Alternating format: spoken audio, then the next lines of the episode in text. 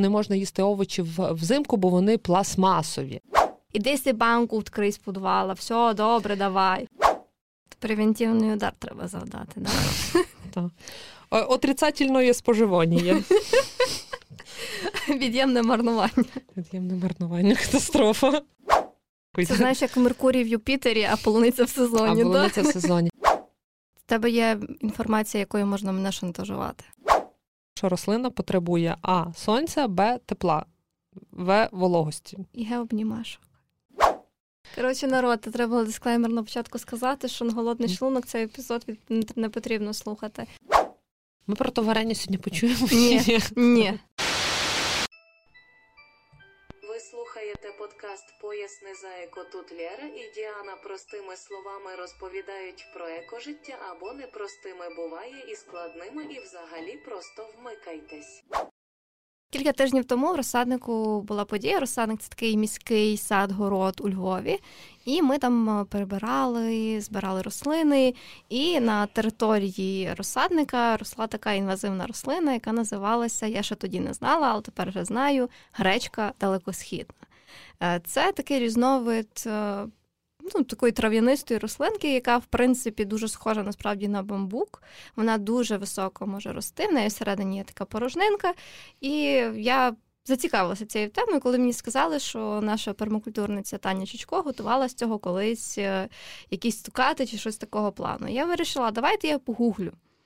І погуглила, нагуглила, що можна робити різні штуки з цієї гречки далекосхідної, нарвала собі тої гречки і зробила вдома конфітюрку. Це був для мене дуже цікавий досвід, тому що мої кулінарні здібності доволі обмежені, особливо в плані е, різного солодкого. Тому що якщо страв я ще не можу зварити, то солодке це для мене ну, типу, не не, не дуже типу, це не мій коньок, але я зробила. Воно вийшло навіть сідобне за другим разом, тому що перший раз я зрозуміла свої помилки, тепер їх не повторю. Але за другим разом воно вийшло сідобне і вийшла така непогана конфітюрка. Я маю ще думки, як можна покращити її наступний раз, але в принципі такий цікавий досвід, прийшовши в простір, зібравши умовні бур'яни, які в принципі нікому не потрібні. Просто десь дізнавшись інформацію, загугливши, ти можеш зробити з цього якийсь прикольний продукт. І нові різні продукти з того, в принципі, що в нас є під ногами і не тільки, е, дуже важливо і дуже цікаво робити зараз, е, дізнаватися нове, особливо в часи того, що нас можливо чекає продовольча криза, і в нас може бути нестача продуктів харчування. І приурочено до е, світового дня сталої гастрономії, який відбудеться 18 червня. Ми з Лєрою, фактично за ініціативи Лєри, вирішили поговорити про сталу гастрономію. І сьогодні буде випуск про локальність, сезонність, немарнування і все, що Лєра дуже любить. Тому привіт, Лєра! The floor is yours. Привіт, Діана. Ми зрозуміли, будемо вимагати в Діани рецепт е, конфітюра з бур'янів, але вже покращену версію, будь ласка. Мені маркетолог з тебе так собі. Ну, ви розумієте, я зібрала бур'ян, зробила конфітюр, у мене не дуже вийшло, але це був такий класний досвід. Зато чесно. Е, Так, е, правда. Е, Ні, я теж я хотіла сказати, я вам скажу чесно, воно було смачне, але я не знаю. Діана обіцяла мені принести, але таки не принесла. Я покращену версію. Я принесу. буду чекати на покращену версію. Тепер вона пообіцяла вам в ефірі, тому е, я маю певне. В тебе є інформація, якою можна мене шантажувати. Чу, в мене вже стільки такої інформації, я тебе прошу, варення. Папка, знаєш, відкриваєш на компі, там папка шантаж. Шантаж, так.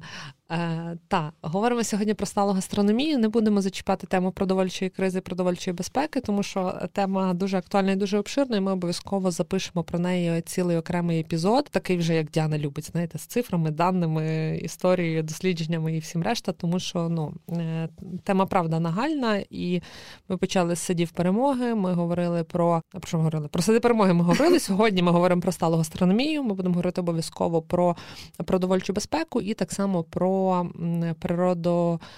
Е, орієнтовані. Я я просто завжди хочу сказати природоохоронні. Чому? Я не розумію. Природоорієнтовані рішення, які теж нам в цьому сприяють. Зокрема, наприклад, міські сади, про які Діана розповідала. Можливо, хтось не знає, що таке розсадник. Це чудесний простір у Львові. Просто ну, нереальний він потрошку потрошку стає все більше дальнішим. Тому е, шукайте розсадник де його можна шукати в Телеграмі і в Фейсбуці. І в Фейсбуці та, і ходіть на заходи Ну туди можна зайти і просто так, бо це відкритий міський сад, але краще ходіть на заходи, щоб вам розповіли, що там, де там, як і не ходіть. Показали гречку. Так, показали, де там та гречка імені Діани. Треба табличку якусь тепер. Я до того, що не ходіть, не досаджуйте там самі рослинки. Бо були прецеденти. Були прецеденти, так. Е, тому що так, попри те, що це простір, де люди спільно щось роблять, е, творять, садять, і воно якби спільне, але все одно в того всього є концепція для того, щоб воно правильно е, працювало, і для того, щоб ну гарно виглядало, в тому числі, повірте, там дуже гарно загугліть собі, хоча б фотки, якщо не маєте можливість прийти. Там як сказала Діана, вже 18 червня у нас буде день сталої гастрономії. Досить молодий ну, день, це не свято, день, який ми відзначаємо, який привертає увагу і просить зосередитися на тому, що в принципі е, поводження з їжею теж має бути е, якимось е, екологічним і е, сталим. Для мене завжди це слово не знаю, як його ввести в український дискурс, тому що sustainability, прям всі знають, що таке. Коли тепер кажеш сталість, яка сталість, чого сталість. От що таке стала гастрономія? Стала гастрономія це раціональне е, поводження з їжею, приготування їжі, і, попри загальне якесь таке розуміння, що це не марнування їжі, тут важливо також е, ну, всі можливі аспекти, починаючи від того, де та їжа вирощується, як вона потрапляє, як вона вирощується, як вона потрапляє і звідки на ринки, до вас на тарілку е, і так далі. Тобто абсолютно всі аспекти, там і економічні, і соціальні, і екологічні, які стосуються їжі її приготування. Якщо виділяти так глобально те, про що ми сьогодні будемо говорити, на що ми можемо е, з своєї точки зору, тобто особисто на своєму рівні, звертати увагу для того, щоб наша локальна домашня гастрономія, та якщо ми говоримо про е, те, як ми їмо вдома, як ми ставимося до їжі вдома, що зараз дуже важливо, і ми мусимо тепер звертати увагу на те, як ми ставимося до їжі, в яких об'ємах умовно ми її споживаємо, ну тобто різних е, різні аспекти є. Та це е, важливість того, щоб ця їжа була локальною важливість того, щоб ця їжа була сезонною. Ну і, звичайно, хоч ми про це говоримо багато де, але все-таки не марнування їжі. Від ну як це від початку зародження і до кінця, тобто, мовно кажучи, не тільки не викидати їжу, та а як робити, щоб її не викидати, які кроки треба зробити до того превентивно, щоб ми не не змарнували її все-таки. Превентивний удар треба завдати, так? Отрицательне споживання. Від'ємне марнування. Від'ємне марнування, катастрофа. Свою нову мову приймемо, потім словник вишлемо, підписуйтесь на наш патреон. Тому будемо йти, напевно, попунктно, давай та спочатку говоримо про, про що хочеш, про локальність чи про сезонність. Давайте про локальність. Ми згадували про е, сади перемоги, взагалі про практику вирощування їжі самостійно. Та Тут є два аспекти: це те, що ми можемо робити самостійно, ну прям фізично своїми ручками, та те, що ми можемо виростити, наприклад, забезпечити частину своєї їжі е, умовним балконом чи підвіконником, тому що цілком реально в будь-якій квартирі виростити зеленушку, наприклад, яку дуже складно придбати. Чого ти смієшся? Ти розказуй, я розкажу про мою зеленюшку на балконі. Ти просто не вмієш їх готувати. Ні, я я вмію, але коли я відкрила балкон і зайшов туди Френк, то за 5 хвилин зеленюшки ну, слухай, не стало. Це, е, по-перше, ти забезпечила харчування своєму кролю. І він був дуже задоволений, бо він далі шукав зеленюшку. От. Салат і базилік дуже йому припали до душі. Ну, я розумію, що є складності для тих, кого є тварини вдома, але ну якось треба. Але пробуйте, насправді це прикольно. Я не здаюся, я буду ще пробувати, але так, щоб Френк не дострибнув. Можливо, ну так, треба якось обезпечувати, щоб тварини не досягали. Або у мене, знаєш, теж на селі кури відгороджені відгороджень, якби ми їх не відгороджували, вони б всі загризли, всі грядки стовкли, здьобали і стоптали. От, І і, і коти так само. Тому та, пробувати якось забезпечувати. Може, тут об'єми треба забезпечити більше, так щоб і Френк ну, не їдався, і ви. Треба. Ти що, я з розсадника, як приношу цю травичку, різні всякі штуки, він теж тут дуже любить їсти. Ми з ним на пару двоє. От, бачите, Ваню теж годуйте трохи. Чекай, ти мене Френк Френк вічно зводить мене оце от з, з розуму і з думки збиває. Френк Діанен Кріль, може може хто не в курсі або не зрозуміли ще досі. Значить, ви не слухали попередні епізоди. Давайте включайтеся. Ми вам скоро ж таку можливість дамо кращу. Такий спойлер. Від самого самого дрібного елементарного, якоїсь одного, двох, трьох видів зеленушки, які можна виростити на балконі, і ви не будете потребувати. Це взагалі настільки крута практика, тому що зелень це одна з тих речей, які при неправильному зберіганні дуже сильно марнуються, особливо влітку. Бо зелень в'яне, зелень гниє, навіть в спробах якось покращити її життя, умовно кажучи, людина ставить там в воду, і воно починає там гнити, якщо неправильно поставити. Та? Тобто всюди, навіть в зберіганні, є важливі якісь технології, чи ну, залежно від того, який це сорт, який це вид, і кожна зеленушка, мовно кажучи, зберігається по-іншому, щоб довше тривати. Та? А коли в тебе є своє, ти пішов, дзьобнув з балкона там чи з підвіконника стільки, скільки тобі треба, і все, тобі не треба купувати багато. Тобто, хоча б частково якусь таку зелень, яка вона не використовується в великих об'ємах, умовний там кріп, петрушка, я не знаю, де просто там посипати чи додати до чогось, можна забезпечити квартирою, умовно. Та? Якщо у вас є ділянка, то ви вже можете вертатися до нашого епізоду про сади перемоги. Не будемо сьогодні займати цим час, як е, вирощувати. Але якщо ви не маєте ані можливості, ані бажання ну, нічого цього робити, ви теж можете як це прикластися до своєї сталості. Е, обирайте е, локальних виробників, локальних фермерів. Ідіть на найближчий ринок, туди, куди ви можете дойти, наприклад, ногами. Та Знайомтеся з людьми, там, умовно кажучи, я не знаю, можливо, знайдете свою бабусю чи свого дідуся, які будуть регулярно їздити, і ви будете купувати саме в них. У мене, наприклад, є така річ, я дивлюсь на людей. Ну, Тобто, ну, рукола мені на вигляд майже завжди однакова, умовно кажучи, чи там, я не знаю, чи огірки. Але я завжди дивлюся на ту людину, в якої я ну, хочу купити. По-перше, дуже легко розрізнити, коли це не знаю, там хтось бусом з шувара привозить, розставляє пару жіночок. Вони зазвичай не дуже люблять взагалі від того, що ти існуєш на цьому світі. І якщо Діана колись думала, що я ненавиджу людей, то вона ж з перекупками не спілкувалася на базарі, напевно. А коли бабуся приїжджає зі своїм чи дідусі, вони продають трошки, і це видно, і туди ще вкладена любов, і ви ще і підтримуєте, та тому що, е, окрім сталості, це ще підтримка людей зараз в непростий час такий, які пробують, е, намагаються хоч щось робити та вирощувати або виготовляти. Це стосується не лише їжі в своєму первинному вигляді, яка от виросла, її зібрали чи зрізали і продають, але і переробленої їжі, такої як там соуси, паштети, е, що ще може бути, ті самі конфітюри. Намазки. Якісь там намазки, ну тобто будь-що uh там хто їсть м'ясо, ну лечо, типу, це вже до соусів, там їсте м'ясо, ці от всякі якісь там ковбаси, сервіалні. Ну, якась оця вся біда, що вже перероблене. Тобто ви йдете, не, не купуєте там умовно. Хоча теж таке питання. Зараз треба українського виробника будь-якого підтримувати в наш час, та? тобто вже по потребі і по можливості, а маленькі, але маленькі виробники дуже потребують е, підтримки, бо ну будьмо відвертими, зазвичай, якщо ми говоримо про питання здоров'я, цей продукт якісніший у більшості випадків, будемо так казати. І враховуючи його якість, складники і ціновий сегмент якби вищий, і вони продають менше, ніж умовно кажучи, ви в магазині йдете, купуєте ковбасу, ви та підтримуєте українського виробника, ви та підтримуєте робочі місця, але але зважайте вже на свої е, потреби і можливості. Це якщо ми говоримо про локальність. локальність. А локальність дивись, е, от якщо про по поняттях говорити.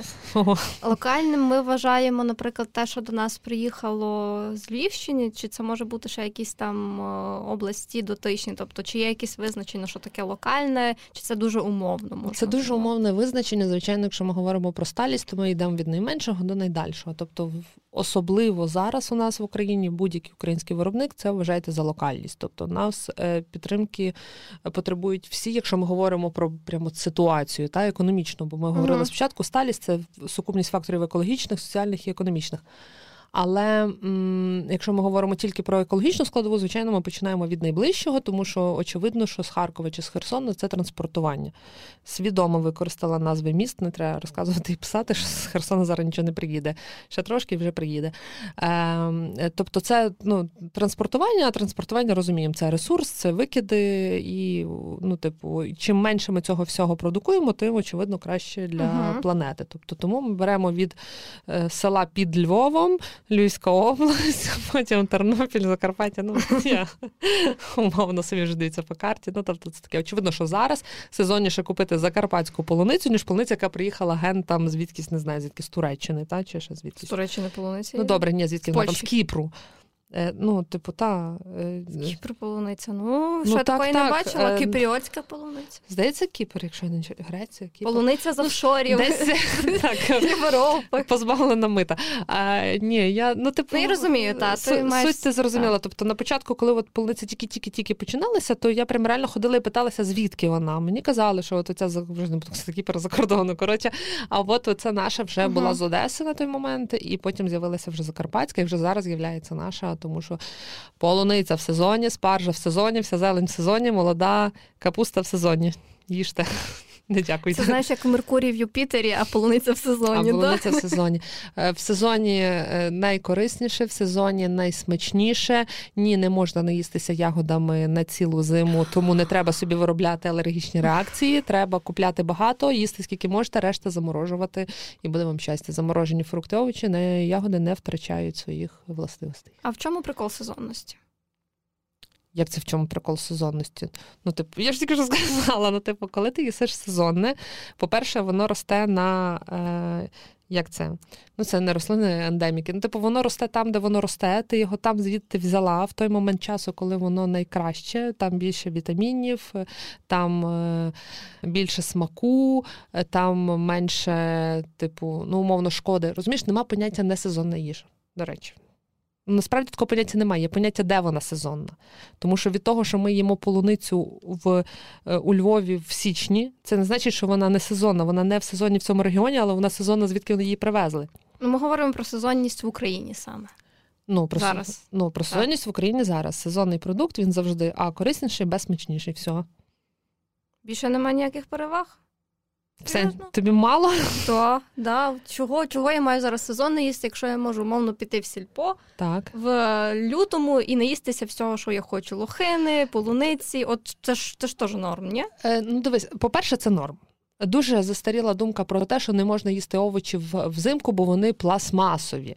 Неправильно, краще з'їсти пластмасові овочі, ніж не їсти взагалі. Інше питання, що набагато корисніше буде, якщо ви мали можливість е, е, або маєте можливість дістати десь заготоване в сезоні, тому що там знову ж таки більше тих вітамінів, навіть якщо воно було заморожене.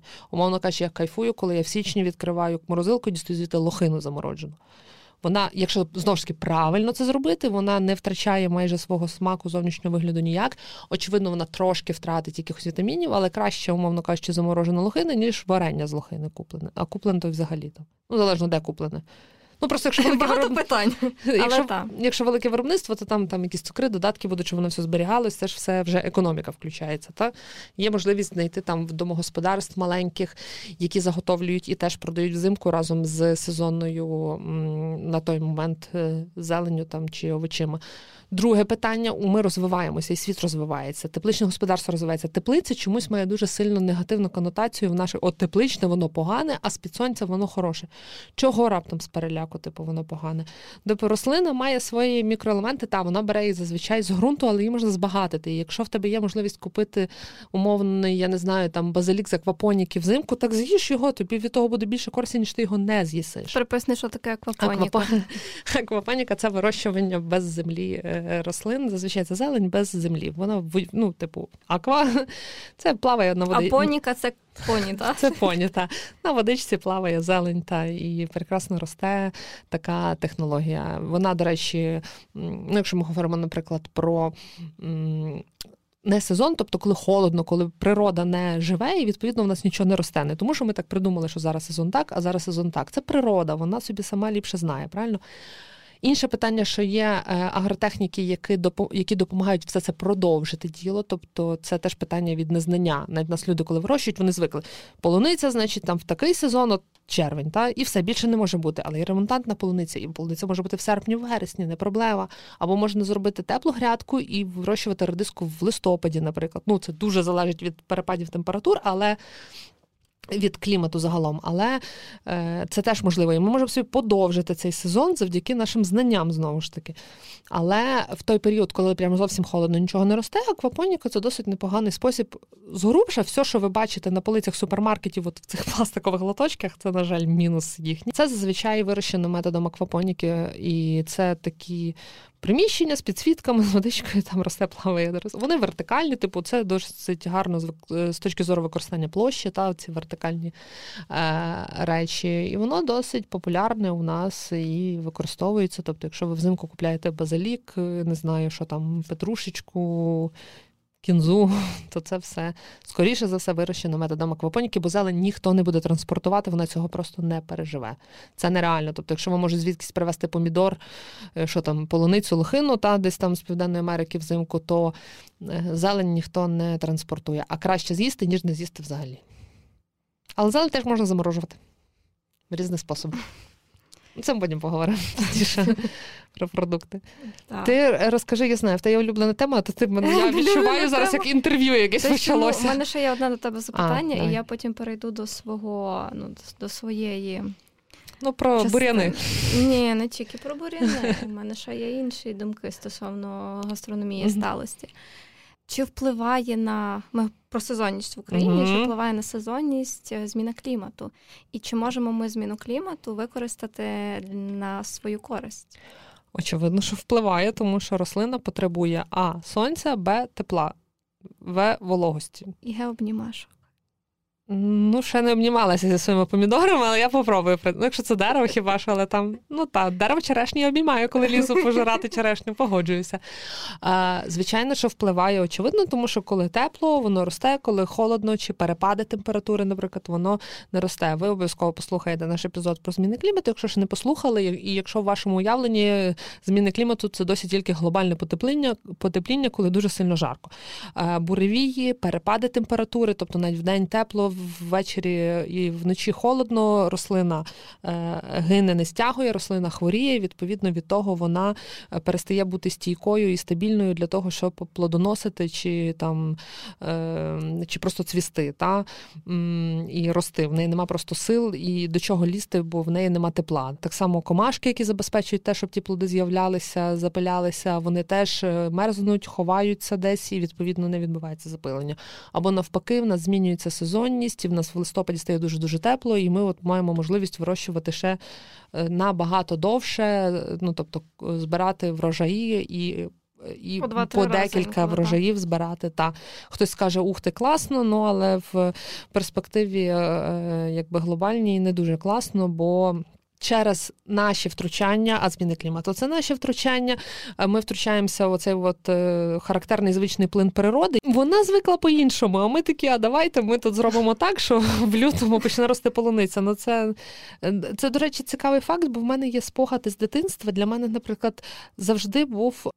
Ми недавно з ким, можливо, з Ігорем ми обговорювали, що наскільки змінюється через зміни клімату психологічний стан і взагалі можливості сучасні. Тому що для мене, наприклад, ем, Запах початку квітня це був домашній сир з кропом, редиска і це все. А зараз я можу кріп купити в січні. Редиска теж з'являється ледь не в кінці лютому, і воно збиває всі оці дитячі спогади, збиває всі оці асоціативні ряди. Я ніколи раніше не їла там огірки в квітні чи там в лютому. А для мене мама чекай, ще от коли хороші будуть, коли вже місцеві наші, типу, вони найкорисніші. Чи ми там вимочували ті огірки, якщо зарано купляли, або не можна купувати там до 1 серпня гарбузи, наприклад, поки, кавуни. Поки баржа не припливе з Херсону. Так, кавуни. А цей, а тепер я можу там кавун з'їсти в кінці червня, вже умовно кажучи. Та, І воно все дуже сильно тебе збиває, і ти такий, типу, в тебе все плутається. Чому так відбувається? Не те, що це добре, погано, ну це погано для природи, але люди скажуть: ну клас же ж, я можу будь-коли їсти будь-що. Що не так? Все не так але ми маємо адаптуватися до ситуації, яка є, і не тільки глобально, ми маємо адаптуватися і дуже локально. Насправді, і ми можемо це робити, особливо в плані продовольства. Е, в дитинстві літом починалося, ну як е, пізньою весною і літом, е, вплоть до, думаю, десь жовтня. На селі велася дуже активна робота. Так як я сільська дівчина. Ведеться я... досі? Я так знаєш, ретроспективлю а. свою життя. Це така рефлексія мого життя, коли я ще нормально жила в селі. І тоді дуже багато було роботи. Ми всі чимось займалися. І я пам'ятаю, оці після обіддя, е, коли ми з бабцею були на дворі, вона включала радіо.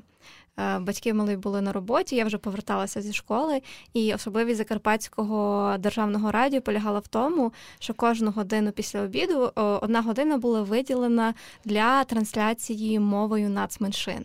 Тобто, в нас там умовно до першої години була українська програма, потім була година угорської, потім година чеською мовою була, потім година була словацькою.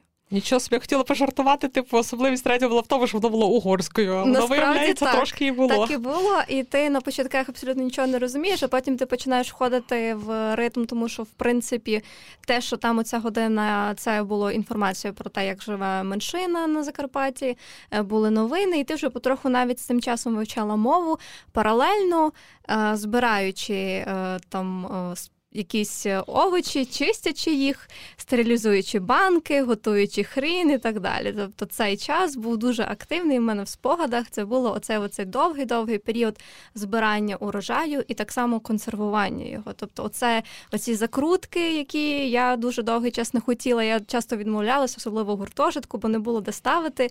Але зараз, е, останні там 6-7 е, років, я розумію, наскільки це крута практика, все-таки по можливості. Е, зі свого урожаю або там скупленого сезонного урожаю, все таки ферментувати ці всі е, по можливості різні рослини, зберігати їх, і потім взимку в тебе є в принципі от така умовна вітамінна бомба, яку ти можеш з'їсти.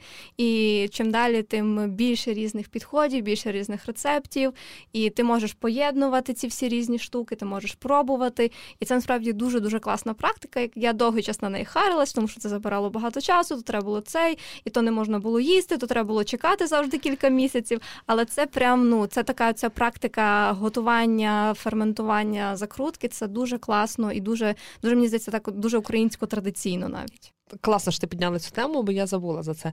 Дивися, е, така історія. Чому воно настільки непопулярне? Бо як і багато чого в нас, воно має дуже велику таке негативне забарвлення.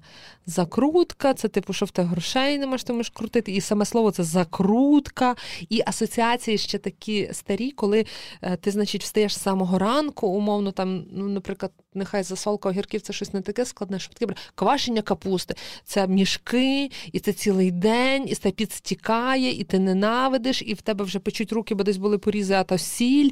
Тобто, оце все таке. Але насправді, по-перше, ферментація це реально дуже корисна. Закрутка буває різна. Давайте одразу ми можемо е, зберігати продукти, наприклад, висушені, ми можемо зберігати продукти е, ферментовані. Це е, так класичніше засолка, умовно кажучи, та те, що зберігає за допомогою е, солі своє, якби подовжує своє життя і існування на довший період, і маринади, що вже менш корисно, але кусненько багато кому.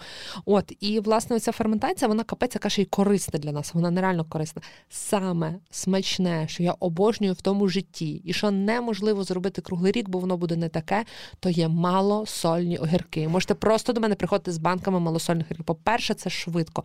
По-друге, це смачно, по-третє, це капець як корисно. Особливо, коли вони ще свіжі, от прям дуже мало солі. Я не знаю, це якесь максимально з дитинства. Я страшно люблю. Ну, типу, е, більше, ніж свіжі помідори в сезон. Тому що воно вже буде потім не таке. З зимових тепличних огірків ти цього не зробиш. А оці маленькі огірки-капшучки, вони у нас називалися. Е, коли ти їх ставиш, ну, блін, запихнула огірки, накидала туди листя хрону, самого хрону, листя вишні, все свіженьке, залила розсолом. Розсолом все добре. А, все добре. Ні, просто розсіл у нас це бульйон. Розсіл розсолом. Е, добре, окей. Е, е, взагалі це називається ропа. Солена вода називається ропа. Make sense. Коротше, вода з сіллю. Та, і все, і лишила, поставила там, побродила 2-3 дні, і ти вже то їсиш, смакота і краса. Тобто це насправді не складно. Або ви хочете щось зробити, трошечки взяли, наприклад, сьогодні я візьму там, не знаю, 2 кілограмчика 3 томатів, просто поріжу, кину їх в духовку, воно висохне, я в баночки перелила олію, закрила, маю свої власні вялені томати і все.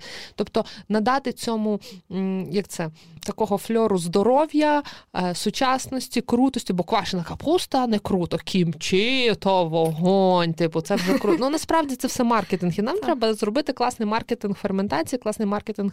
Мені вчора Ігор показував, він дивився відео. Я не пам'ятаю, звідки та сім'я. Сім'я живе в приватному будинку, чотири дитини, і вони тупо заготовлюють все, і вони нічого не купують взимку, і там такі гігантські стелажі, і вони такі кольорові яскраві. Вона отут в мене томати, типу аля пасати. Знаєте, uh-huh. отут просто видно, що сушені штуки закатані, отут якісь там щось заготовки для супів, або просто бульйони закатані повністю. І людина взимку взагалі не париться.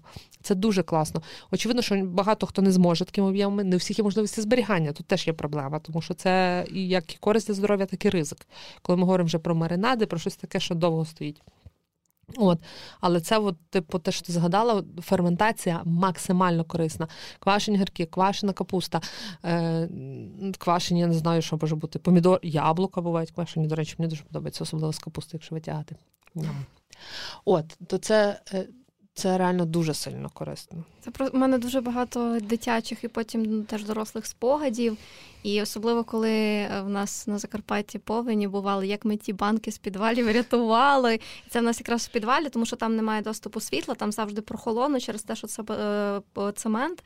І відповідно там якраз і найкращі умови зберігання для того всього, але підвал найперше топить. Ну і теж оце взимку, коли ти там сидиш, така блін, щось би таке з'їла. Мама така, іди си банку відкрий з підвала, все добре, давай. Ну так воно і було. У нас це називається банка, просто банка. Це називається банка або банки просто. Іди собі там банку якусь знайди. А, Тобто, вже коли закатано, це воно то називається Просто загальним називається словом банка. банка. І ти вже дивишся там на стелажах різні всякі штучки, там вареньку, там туди, там сюди. І вже приїхавши до Львова, тоді знали, що не банка, а слоїк.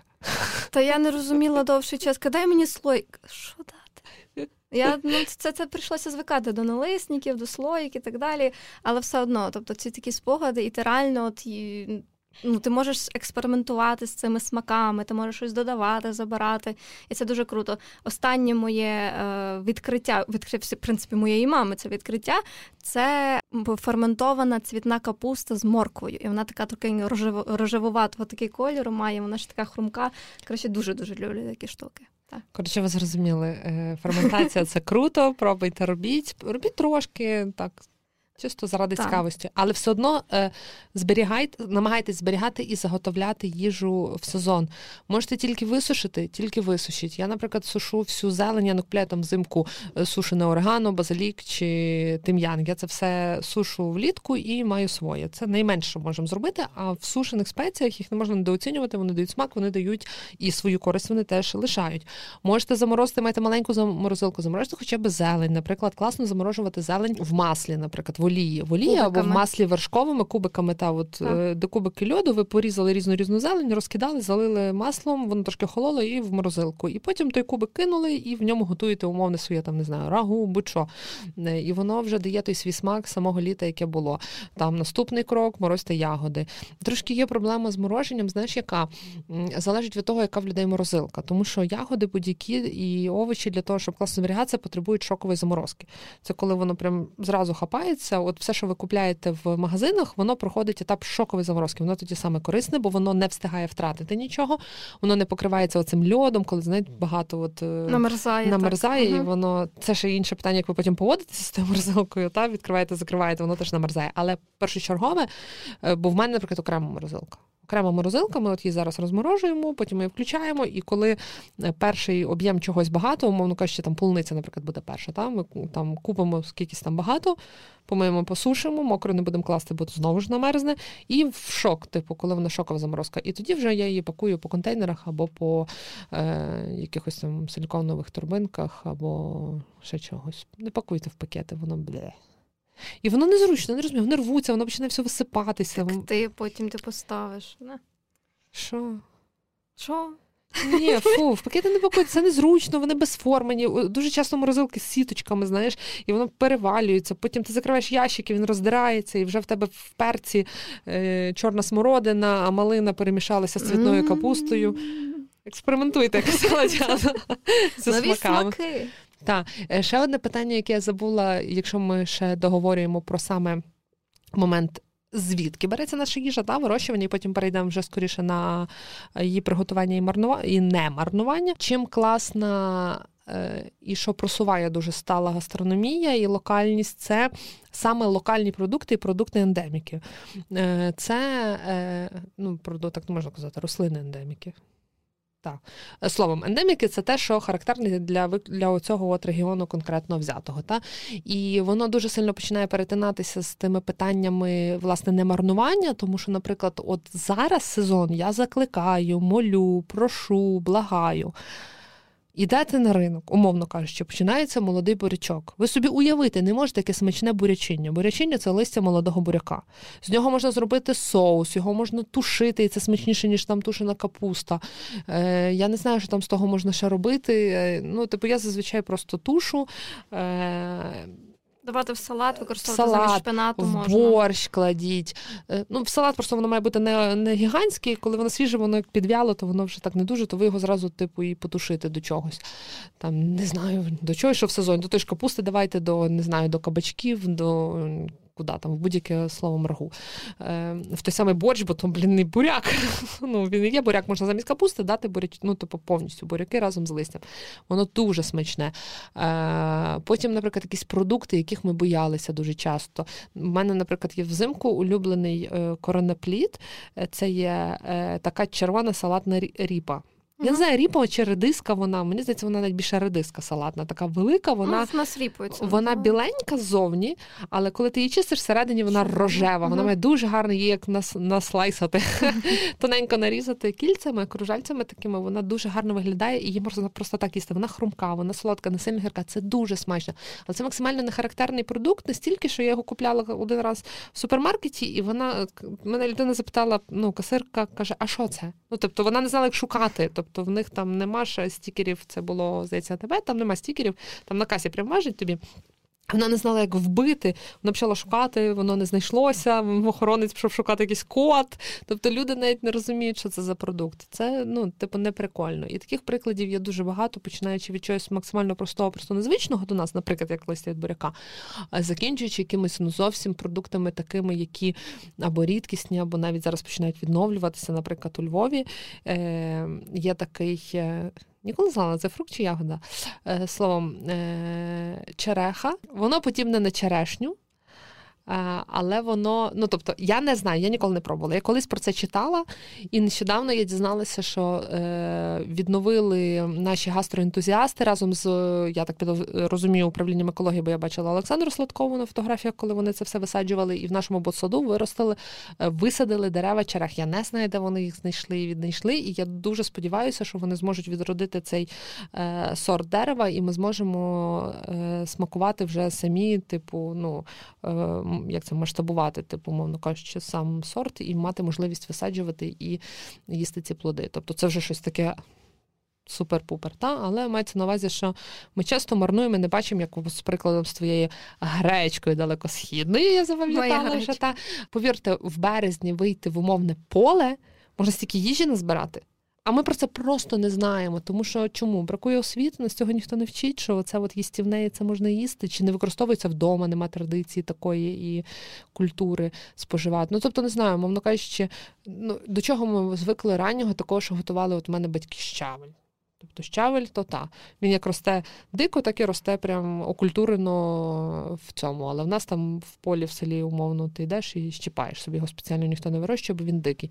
Наприклад, дикою може бути рукола, ви один раз посіяли чи розсіяли, і потім вона буде так рости, як ну, що бур'ян. Я от реально рослини бур'яни, я їх називаю. Ти кидай, де б не кинула, вона буде рости, умовно, там м'ята, от оця от рукола. Та? Попри те, що потребує дуже багато, наприклад, картопля, яка це просто це, це пекло. Ну, тобто, це стільки, ну, як це жартують, в магазині картопля не з достатньою кількістю страждань. Та? Е, Як на селі, коли ти їдеш, оце от там садиш, збираєш. Але є продукт, який росте, наприклад, абсолютно сам топінамбур називається. Та? І чомусь називають земляна груша. Я до сих пір не розумію, називають. чому. От, е, якщо він росте досить поширено, і якщо знати, як виглядає листя, його не косити, не рубати, не видирати, не думати, що це бур'ян, то це дуже сильно корисний дівчата, хлопці, дієтичний, хто там пильнує зараз е, е, свою дієту, але він зараз ще не в сезоні, тому почекайте до е, жовтня-листопада. Е, і він смачний. Ну, типу, це дуже смачна. Ну, мені принаймні це дуже смачно. І таких прикладів дуже багато. Я вже мовчу про їстівні квіти. Та. Е, про які ми дивимося, ну, типу, гарно, а насправді ми могли б їх ще й їсти, і вони і колір дають, і задоволення, і користі, і так далі. Для мене колись шоком було е, були оці квіти кабачка у клярі. Обожнюю. І рекомендую всередину пхати сир. Бажано якийсь пахучий. Коротше, народ, треба було дисклеймер на початку сказати, що на голодний шлунок цей епізод не потрібно слухати. Та я думаю, що це більше нас. Е, ну це ясно, що різні фактори. Угу. По-перше, можливість купити. По-друге, те, що різні продукти з'являються, відповідно, не треба заморочуватися. Але оце от вирощування вдома, і так само моя зараз активніша, більше улюблена тема тема дикоросів, тобто рослини, які вже ти теж частково згадували, які є в дикій природі, дикоростущі. В принципі, гриби це теж дикороси, тобто це те, що в природі росте, не висаджено, шипшина. А якщо ми говоримо про такі більш Е, рослини, які е, зустрічаються активніше, це от кульбама, наприклад. Тобто там і квітки їстівні, і листя можна використовувати, і навіть стебло можна використовувати як соломинку. Якщо ви п'єте не далі, я зараз трохи скривилася, ну але це знаєш, на любителя. На любителя. Mm. От, потім, але варенько з квітів кульба. Тільки тиво, жовті, не коли вже та, вони та, та. здуваються, Квітки. там тільки розважатись можете. Так, ялина, ялиця, оці молоденькі пагони можна використовувати, коропива, з якої борщі роблять і все на світі. Тобто це теж не варто обходити стороною. Ясно, що в центрі міста не варто ці рослини збирати, але коли десь в полі, бузина. якщо ви виходите, та бузина, з якої можна бузинат робити, або так само випікати суцвіття, теж можна в клярі готувати. Можна суцвіття. сушити суцвіття, і у вас буде дуже ароматний так. чай. Можна робити так само варенької конфітюри, як Діана робила. Ось. Сиропи робити можна. Тому теж. дуже багато всього. Якщо ви десь от йдете гуляти, маєте змогу десь на природі навіть щось зробити, можете умовно просто загуглити, і ви дуже багато цікавого для себе знайдете і відкрити для себе природу фактично заново. Я все таки зупинюся на відсутності знань, тому що ти от почала перераховувати декороси, і я в голові так ти кажеш, кропива класна. Я кажу, але треба розуміти молоду кропиву збирати, кропиву треба шпарювати. І ти розумієш, що ну е, важливо знати цю рослину і знати, як себе з нею повести. Ну, мовно кажучи, що з нею можна ну, зробити. Так. Ну, напевно, десь є така книжка, я підозрюю, що я, але мені здається, тут варіант прям якогось ресурсу або книги був би дуже класний, тому що якщо ти зірвав помідор, ти розумієш, що оце помідор я зірвав з'їв. А от умовно, наприклад, та сама там кропива, та я маю збирати молоду, а не стару. Ну, в ідеалі бажано, вона тоді смачніша. Її треба шпарити кипятком, щоб ви собі не наробили в роті якоїсь біди. Ти не можеш зірвати кропову і почати їсти, правильно? Чи так ну, само ти кульба. можеш. Ну, це закінчиться не дуже. Або ту саму кульбабку, умовно кажучи, та квіточку ти зірваєш, ну так просто її з'їсти. Ну, таке, не дуже. Або в дикій природі є там рослинки, як це ці медунки, чи мед... uh квіточки, там, де ти можеш е, нектар, оцей от такий пилок смоктувати дуже сильно. І западлянку бджолом зробити. Ну так, ну всі ж всі ж не це зі всіма ж не справишся, тому трошки можна, так. Завжди пам'ятайте, типу, що є екосистема, ви не можете викосити все чи визбирати все потрібно, так щоб там далі жили пташки, комашки, воно для того, якби все і зациклено. Але є і ем, так само важливо розуміння. Чому важливо в принципі розуміти, які рослини, тому що вони можуть бути ще й отруйними і небезпечними, правильно? І сказати, що збирайте типу декороси, чи е, і людина піде по будь-яких ягодах чи квіточках, які симпатичні, так теж не можна, тому що є такі речі, які е, Можна вживати в їжу, є такі речі, які ви просто траву пожуєте, і воно ні смаку, ні користі вам не принесе, але й шкоди, а є такі, які фізичну шкоду вам принесуть, і це досить таки небезпечно. Тому погуглити собі заради цікавості навіть. То знаєш, починається все, коли в те діти з'являються. Ну, ну, я не знаю, в мене немає дітей, але е, мені ну, теж то цікаво. я тобі розповідаю. Ні, я про те, що в тебе є своя цікавість, то ти е, досліджуєш це питання, так? А людина, яка не цікавиться, не має потреби в тому, то вона не досліджує. Але коли з'являється дитина, яка лізе до всього, то тут ти вже або до першого опіку чи першої алергії, або, в принципі, одразу починаєш типу цікаво. Ну, не знаю, Марка в садку, в принципі, вчили, які рослинки шкідливі, які не можна рухати, які ще щось. Ну, в тебе був спеціальний садок для ну, так. цього. У нас було як це рослинологія, курс юного ботаніка. Е, і так далі. Та. Але мені здається, ця тема цікава, але знову ж таки, як і все, це цікаво буде не всім. Відповідно. Ну, Добре, але ми перейшли, якщо ми вже, в принципі, все, що могли обговорили про саме е, те, звідки ми ту їжу добуваємо, все-таки про те, як ми її споживаємо і що ми робимо, чи маємо робити, щоб її не марнувати. Я вже навіть не пригадую, сьогодні 32-й епізод чи 33-й. Чи говорили ми про марнування їжі взагалі? Ми говорили про loss і про waste. О, точно, ми говорили. Значить, ви знаєте, як не знаєте, то знайдете і послухаєте. Е, не будемо дуже сильно на цьому зупинятися, але важливі аспекти, які для того, щоб не марнувати їжу, це звучить дуже так не. Словом, я не знаю, коректно це звучить чи не коректно, але я так думаю, тому я так скажу: типу, пробувати їсти, по-перше, менше. Це насправді статистика, це факт, що в е, розвинених країнах люди їдять набагато більше і купують набагато більше, ніж є потреба їхня фізіологічна. І від того дуже часто марнуються продукти. Це перше. Тобто, е, не, не знаю, обирайте менші тарілочки, наприклад, і і гарні тарілочки, і тоді ви смакуєте їжу, або просто привчайте себе їжу смакувати, а не перед телеком там все закидатися як е, топливом. Ну, очевидно, що з'їсти там, не знаю, кульбабкове варення, кульбабкове варення, кульбабкове вино захотілося кульбабкове варення, там, то треба його посмакувати. Ви не можете так просто, як ви би, я не знаю, там щось звичне вишневе там варення з'їли. Ну, я хоч щось солодко на хліб там намазала вишневе варення, з'їла, типу, і норм. І я не відчуваю того. А це щось нове. От ти згадувала про. Е, ялинкові шишки. Е, не про шишки, але ти е, згадала зараз. Та, та. Ялицю ялину я називала. Ялицю ялину це молоді пагони, ти мала на увазі. Та? Ага, а є шиши. Ну, мені подобається страшно оце от варенько з шишок. Воно дуже смачне. Це звучить дуже дивно, це звучить дуже дико, але воно реально дуже смачне, особливо сиром. Ти пробувала? Я не люблю. Ага. Ну, Воно для мене надто різке. Ага, ну от е, тут така справа смаків. По-перше, очевидно, з будь-чим незвичним це буде справа смаків і е, вподобань особистих. вподобань особистих та ну і можливо ще воно по-різному може бути приготоване. Давай ще робити знижки на те, що можна спробувати, наприклад, в декількох людей чи виробників. Можливо, типу тобі там попалось невдале, але Я очевидно, а ну все просто тоді, не, тоді просто не подобається. Просто не моє. Я глобально говорю не про твій випадок, конкретно а глобально, що можна спробувати невдалу страву або невдалий продукт, невдало приготований, і людина перестає там, як діти, та любити на все життя. А насправді це хтось просто невдало його зробив. Е, таке буває, та але та, враховуючи ту продовольчу кризу, про яку ми вже сьогодні згадували, мені здається, навичка не переїдати. Ніхто не каже, там, що перестаньте їсти чи щось, але навичка не переїдати в великих об'ємах, коли. Е, це теж вміння відчувати голод, наприклад, умовний. Я, я, наприклад, людина, яка схильна переїдати. Я їм, їм, їм, я розумію, що я маю зупинитися, трошки походити, відчути, ти, напевно, вже не голодна, а точно не голодна. Але я їм їм їм, поки потім в мене ой, там, живіт вже болить. Та я, наприклад, дуже характерна. Чому характерна? Схильна я до великих порцій. Е, Друге питання це, звичайно, планування. Ну, точніше, це навіть перше питання це планування того, що ви будете їсти, що, до чого ми не привчені, і що теж здається складним. Дуже багато чого люди не роблять, бо здається, що це ой, таке громістке і складне питання. А планувати те, що ви будете їсти, і відповідно купити саме ті потрібні продукти, які вам реально потрібно, це. Класно, я розумію, що багато в кого зараз в принципі немає можливості, вони купляють, що можуть купити. Е, так само в людей вже включився оцей тригер запасання, що треба дуже багато купити, щоб були запаси. І це класно, коли це запаси, але потім ти починаєш по ті запаси лізти.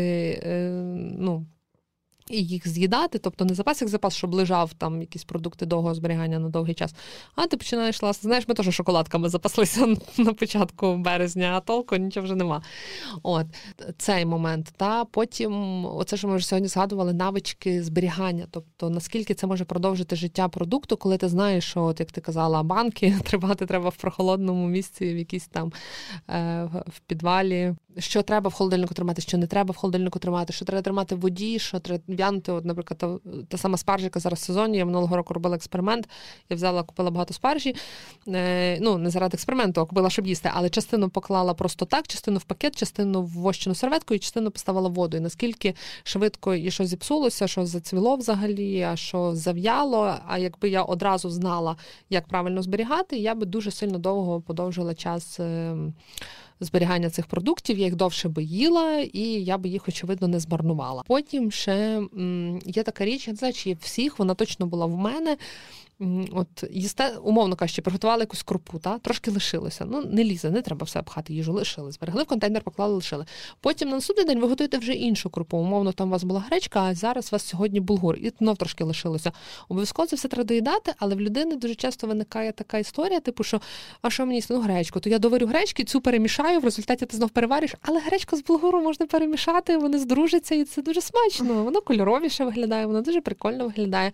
Тобто не боятися міксувати продукти, отож ти казала, типу, експериментувати. Ну просто взагалі оцей от формат leftover dishes і leftover bowls, коли ти просто що я в тебе холодильнику накидаєш, особливо, якщо ти розумієш поняття формування здорової тарілки, там, типу, тут е, от таких вуглеводів у мене лишалося, тут я собі щось білкового покину, тут от зелені, яка взагалі будь-яка будь-чим мішається. І вас виходить стильний бол за 200 гривень в ресторані. Я вам гарантую, типу, з того, що у вас полишалося від страв, які ви готували до того.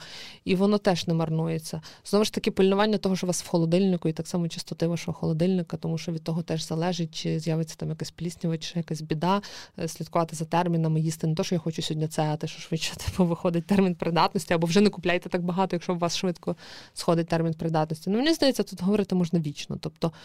Е, ваші навички, ну просто які будь-в чому треба е, трошки дізнатися е, більше, поцікавитися, як це, ну, як це правильно зробити.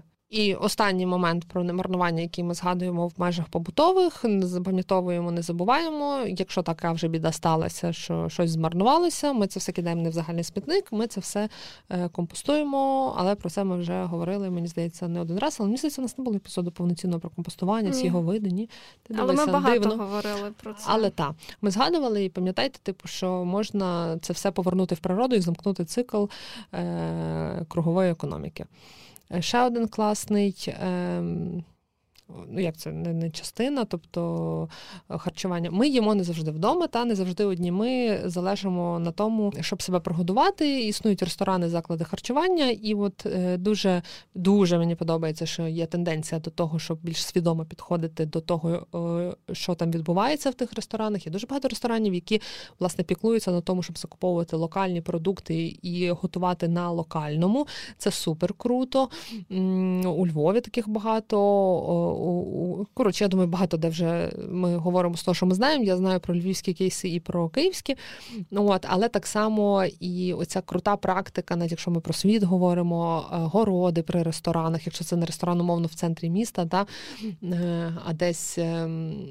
Ем, ну, мені здається, в нас ще не така поширена практика. Дуже круто і популярно це в Британії і в Італії, з того, що знаю я, та коли це десь ти їдеш там умовний регіон, цілий такий туристичний, і маршрути, і їдеш і там десь з боку ресторану, або навіть ресторани, в які їдуть спеціально і бронюють задовго наперед.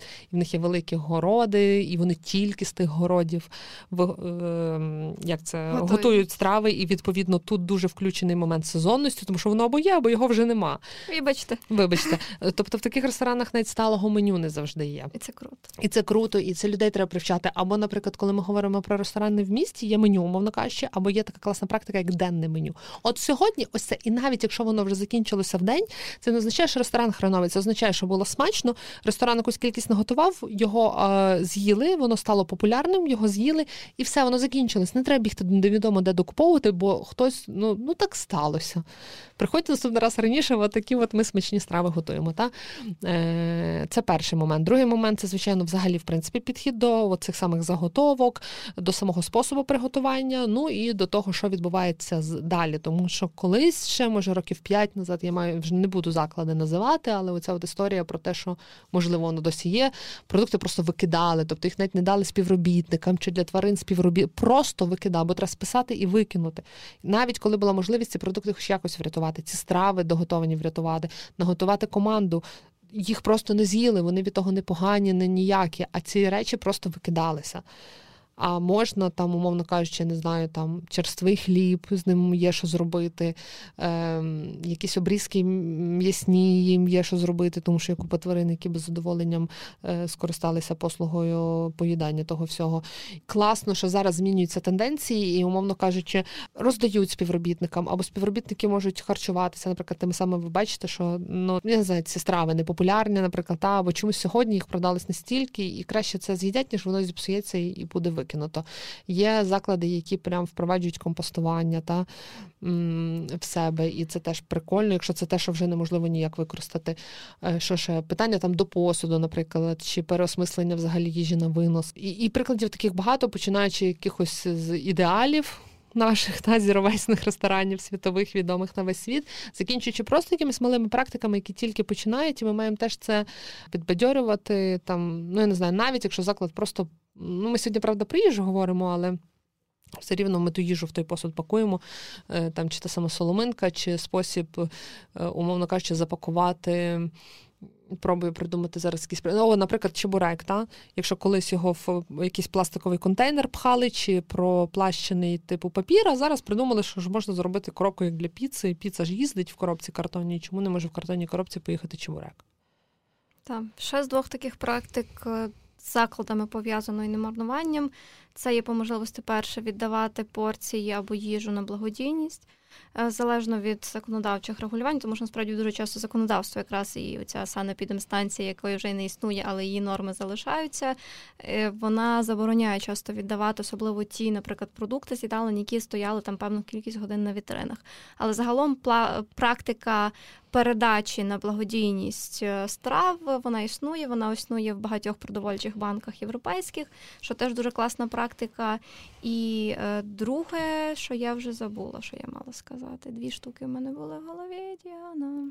Ну, Діана, поки згадує, я скажу. Е, ми ще коли говоримо про сталість, глобальну сталість гастрономії і продуктів харчування, то те, про що мала би згадати Діана, але як не дивно згадаю я, це навіть якщо ви не хочете змінювати дієту свою м'ясну, ви можете зробити щось трошки кращого е, і спробувати, наприклад. Можливість е, зменшувати споживання м'ясної їжі, наприклад, зробіть собі один день в тиждень е, веганським або хоча б вегетаріанським, наприклад. Ну просто не споживайте один день м'яса, воно теж зменшить навантаження на всю систему продовольчої виготовлення їжі, тому що насправді дуже багато ресурсу забирає в принципі, в принципі, вся ця продовольча історія забирає дуже багато ресурсів е, і створює дуже багато викидів. Але е, м'ясна промисловість це площі, ресурси, вода і це все цього досить е, багато. І ніхто не просить вас відмовлятися, але, наприклад, спробуйте. Ну насправді можна смачні речі робити з нуту, фасолі, не знаю, або, можливо, спробуйте собі, які оці такі нові сучасні класні технології, чи не класні для вас у вигляді м'ясозамінників, штучного м'яса і y, jakie ну, блін, дорожче, але дуже часто е, дуже подібне. Ну, я можу сказати про себе. Мені сподобався бургер з м'яса оцього Beyond Meat, але оці от ваші сосиски сейтановичі, які вони це гедота світу всього, вибачте. Але ви, звичайно, складайте своє враження про це, пробуйте. Але то гедота, да? Ну, це ж моя особиста думка. Тобі ж не подобаються шишки, а я їх обожнюю. Скала так шишки. Ну, в сенсі варенько. Шишки і бошки. Телеграм-канал в описі до епізоду. 34% викидів парникових газів газів. Це ми говоримо і про СО2, вуглекислий газ, і про метан. Це якраз походять від харчової промисловості і вирощування фруктів, і тваринництва і так далі. І чверть їжі, не доходячи до споживання, вже марнується. Тобто, загалом ми окреслювали, ми детальніше говорили це в епізоді, так. де ми говорили про food loss, food waste, втрати і марнування. Але загалом питання дуже важливе і дуже важливо, коли питаннями їжі, безпеки їжі і Е, раціонального використання ресурсів і локалізації якраз займаються заклади. uh І коли у вас є от е, такий приклад, такий класний випадок, кейс, який ви можете розповідати, тиражувати, яким ви можете надихатися, і ти чим далі ти зануришся в той кейс, ти розумієш, що е, так Треба заморочитись на початку, але коли ти один раз заморочишся, в тебе дуже багато походу відпадає різних питань, е, з якими ти маєш займатися. Я думаю, що можна тоді вже про село сказати, про заклад, який ким я дуже надихаюся. Вони випустили навіть книжку про історію ресторану цього. Це є британський ресторан. Вже є два ресторани там в Манчестері і в Лондоні. Здається, да, вони два зараз є. І там е, їхній засновник, шеф, він дуже завзятий зіровейстер, і він потім почав дуже багато експериментувати. І прям заклад дуже дуже класний. От обидва заклади максимально це зіровейсні штуки, тобто е, починаючи від ремонту, який зробили в закладі, через меблі, які затрівчені і десь взяті беушні, закінчуючи різними там меню, і в них є компостувальний спеціальний компостер на місці, який там висушує. Вони потім цей компост використовують або в себе роздають е, цим працівникам, так само підживляють рослини там на місці. Вони працюють з локальними фермерами, то реально, типу, е, from farm to table, тобто це прям фермер фермери доставляють, немає зайвого пакування в цієї продукції. Тобто тобі вже не потрібно думати про те, куди ти то сміття дінеш, тому що його вже немає. Тобто одна логістична ланка вже від тебе від тебе відпадає. Вони постійно експериментують з локальним, вони постійно експериментують з ферментацією так само, тому що не завжди можна е, подавати локальне. В них правда е, ця концепція вже більше йде трохи до high kitchen, тобто вони вже починають трохи більше е, приходити до інших концептів, але вони стараються так само кооперуватися з різними виробниками виробниками іншими, вони підтримують різні інші сталі бізнесу. Тобто, це вже прям такий замкнутий цикл, коли в принципі в ресторані так все розраховано, що навіть от з leftover якихось страв, які лишають, ну не страв продуктів, вони наступний день роблять страви. Тобто, те, що ти говорила, денне меню, в них є денне меню, і в них є оці страви, які вони додатково роблять. Тобто, це прям уже такий ідеальний ідеальний шаблон, але той шаблон працює, і той шаблон. Має профіт, якщо вони працюють так багато років. Я розумію, що типу ці всі кроки прорахувати інколи важко, але загалом існує такий приклад, і його класно би було далі просувати, розповідати про нього і масштабувати. Е, я собі згадала ще один момент, про який ти мене питала, коли казала, е, коли питала, в чому ж класність цієї локальності, і наскільки вважати локальним, типу чим ближче, чим далі, що ми не за на чому не наголосили, що чим воно ближче до тебе, тим менше воно потребує пакування. Чим далі воно їде, тим більше воно треба пакування, і дуже часто це пакування буде саме пластиком. А коли воно близько, то його зірвали і тобі такому кажучи, пучком в руки передали. Так. І В ящику купа всього, там так. навіть у них дуже класні відео. А якщо є. говорити про село, то тут такий ще очевидно очевидно, тут є дуже вагомий фактор це захопленість самого засновника і власника. Так, тут ми не можемо відкидати цього моменту. Але що вони роблять крутого? Ти навіть сказала, типу, ну вони переходять якби формат high kitchen. Я не я з тих людей, які не ну, тобто я розумію, що таке high kitchen, але я не розумію цього от з'їсти зернятку чогось і насолодитись ну, кілограмом смаків. Але сам факт, що high kitchen це щось круте, і що можна в один ряд поставити Zero Waste і High Kitchen як популяризація, як спосіб е, надання тому якихось барв крутості, умовно кажучи, тому що ну асоціація сама розумієш, яка ти сама сказала, там застрівчено, слово таке використала, до речі, застрівчено. Це українізація англійської мови відбувається у вас прямо в вухах і на очах. Е, та і е, що це не щось гидотне, зіпсуте, вторинне, неприкольне. Це це ну, типу, це класно. Відповідно, навіть попри те, що умовно там я ти більш прихильниці comfort food, тобто це така їжа, яка класична, домашня, нормальні порції Нормальна людські. їда. А та а не оце от все. Це мисте- high kitchen це мистецтво. Але те, що воно підноситься паралельно з zero waste ом, Ну, я вважаю, це супер круто. Так. Але навіть будь-які намагання у нас було чесно, я, я не можу згадати, блін, мені соромно не можу згадати, але до війни, ну, буквально десь в кінці минулого року, якщо я не, не помиляюся, у нас була спроба. Я постараюся дуже знайти цей заклад київський, який прямо дуже дуже близько до того, що Діана зараз розповідала про сайло. От пішов шеф, приїхав. Мені здається, він не не, не нашевський, але він приїхав і приніс цю от культуру і спробу робити ресторан по такому самому принципу. Бо є спроби менші, умовно кажучи, я думаю, що ми можемо рекламувати класних людей в так, наших епізодах. Та? Е, є у Львові ресторан Єрусалим е, з е, єврейською кухнею. Ван Лав Велика Любов, Льоля Ланда, відома шефиня, гастроентузіастка, я не знаю, там все на світі. От вона керується тими самими прикладами, що ну, от оця локальність, відшуковування власне на базарах своїх бабусь, дідусів, ті продукти, які зараз тут є, плюс традиції і розуміння тої їжі, яку вони так. готують, е, і закінчуючи, умовно, в них є доставка раціонів, які вони здійснюють дуже часто. Це складно. Як Діана каже, запустити процеси, і потім воно має типу профіти. Ну, Часом це дуже складно, так. але вони не здаються і мають якусь цінність і роблять це доставки в багаторазових е, скляних контейнерах, які оце от оборотна тара, і це все звичайно, потребує скоріше. Е, стабільності якоїсь постійних клієнтів, тоді це все легко працює. Та? А так, можливо, це не не найпопулярніший спосіб, але це вже робить дуже багато чого для самого е, наративу, для самого розуміння, взагалі, що воно таке і, і, і чому воно нам потрібно. І мені здається, що якщо ми говоримо про оцю от сталість, то момент локальності він стає все популярнішим і все звичнішим, і все простішим. Вже інший крок наступний, оцей от аля зіровесний, оцей весь немаронувальний, це все на шляху, але питання локальності, мені здається, е, багато вже хто використовує в закладах, тому що та, от тут і є профіт. це Прям вигідно, це дешевше, це тут, це близько, це ну тут економіка вже навіть включається. Це в моменті. Тобто ти знаходишся в моменті. Так, це дуже по інстаграму. Ну, нехай так. Е, от, е, відповідно, якщо зібрати вже докупи все, що ми сьогодні наговорили.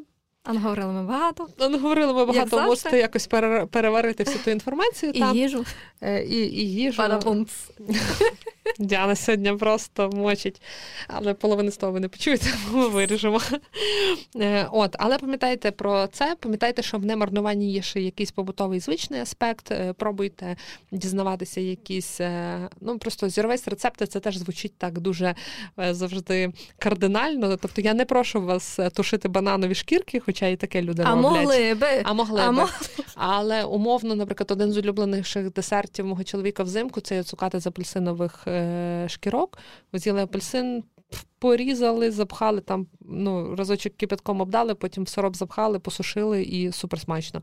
Е, якщо ви чистите і маєте оці от. Знову ж таки, ось ці слова, як звучить скрепс, а як звучить. Е, е, що? Очистки. Очистки. Ну, типу, ну ви розумієте, тобто цибулька, морквичка, будь-які там корені, і з цього всього виходять прекрасні овочеві бульйони. Я от сьогодні якраз робила зранку варила до борщика. Е, і, до речі, приклад е, хороший, якщо ви е, готуєте зупи, бо не у всіх це популярно. Спробуйте робити її не на м'ясних бульйонах, а на овочевих. Це теж дуже смачно. Особливо... А хтось на м'ясних робить, так? Да? Ну да, багато людей роблять. Та не знаю. Я, наприклад, їм цілими яблука, що когось дуже дивує. Тобто, Нормально. Е, ну, ну, ну, комусь, я розумію, що ми не можемо змушувати комусь це неприємно, наприклад, ця серединка. Мені ок, там в кісточках йод. йод. Шукайте собі позитивні сторони. якісь. Ну, та. Це Гниє... Русня все ще на ЗАЕС знаходиться народ. Ой, так йод нам треба. Е, плюс ми в дефіциті по йоду по регіону, все складається. Їжте яблука цілими. Е, ну, Тобто є такі речі, які ми не можемо їсти цілими, умовно ще, наприклад, не зможу їсти цілу грушу, наприклад, тому що ця серединка дуже така тверда. І... Я їм грушу цілу. А, і грушу цілу? Да. Ну, то ти вже це богиня, гориня. От. Банан гниє, порізали в морозилку, потім шикарні морозива в літаку виходять, або десерти, або печіть одразу якийсь там банана бред чи ще щось. Тобто варіантів безліч, тут, типу, говорити, не переговорити, пам'ятайте, одне, локальне завжди краще, сезонне завжди краще. Е, готуйте вдома, дізнавайтеся про свій регіон, чого там, які ростуть травки, е, муравки, і що з того можна приготувати. Іноді це смачні напої, іноді їжа. Цікавтеся, можливо, які заклади у ваших містах і регіонах е, притримуються якихось принципів сталості. Ходіть, підтримуйте їх, розповідайте про них. Так воно це все буде поширюватися. Інформація, щось трошки вивчайте, якісь рецепти зіровесть кухні і будьте нам свідомими. Зберігайте, маринуйте, консервуйте і насолоджуйтесь закрутками. Прозвучало просто як заклик на цьому на мітингу. Е, та, і ми обов'язково під сам кінець не забудемо подякувати Збройним силам України, завдяки яким ми тут сидимо і спокійно записуємося. І Відносно спокійно провели ніч, але принаймні без прильотів. Дякуємо Львівській студії за Ukrainians за те, що нас тепло приймаєте Віка, які ми звикли до сердечко відправляти, але вона пішла працювати зараз і лишила нас тут самих. Знаєте, як мама з татом дітей самих в хаті лишають. Краса. Е, Та дякуємо, що даєте нам можливість е, звучати краще. Вам дякуємо за те, що ви нас слухаєте. Якщо вам подобається, розповідайте своїм друзям, подругам, знайомим. Е, можете вживу, можете в соцмережах. Е, що ще підтримуйте, донайте на ЗСУ. Обов'язково війна не закінчилася. Війна триває. Нам потрібно в ній перемагати. З вами був подкаст Поясни за яком. Мене звати Лера. Я Діана, Па-па. Па-па.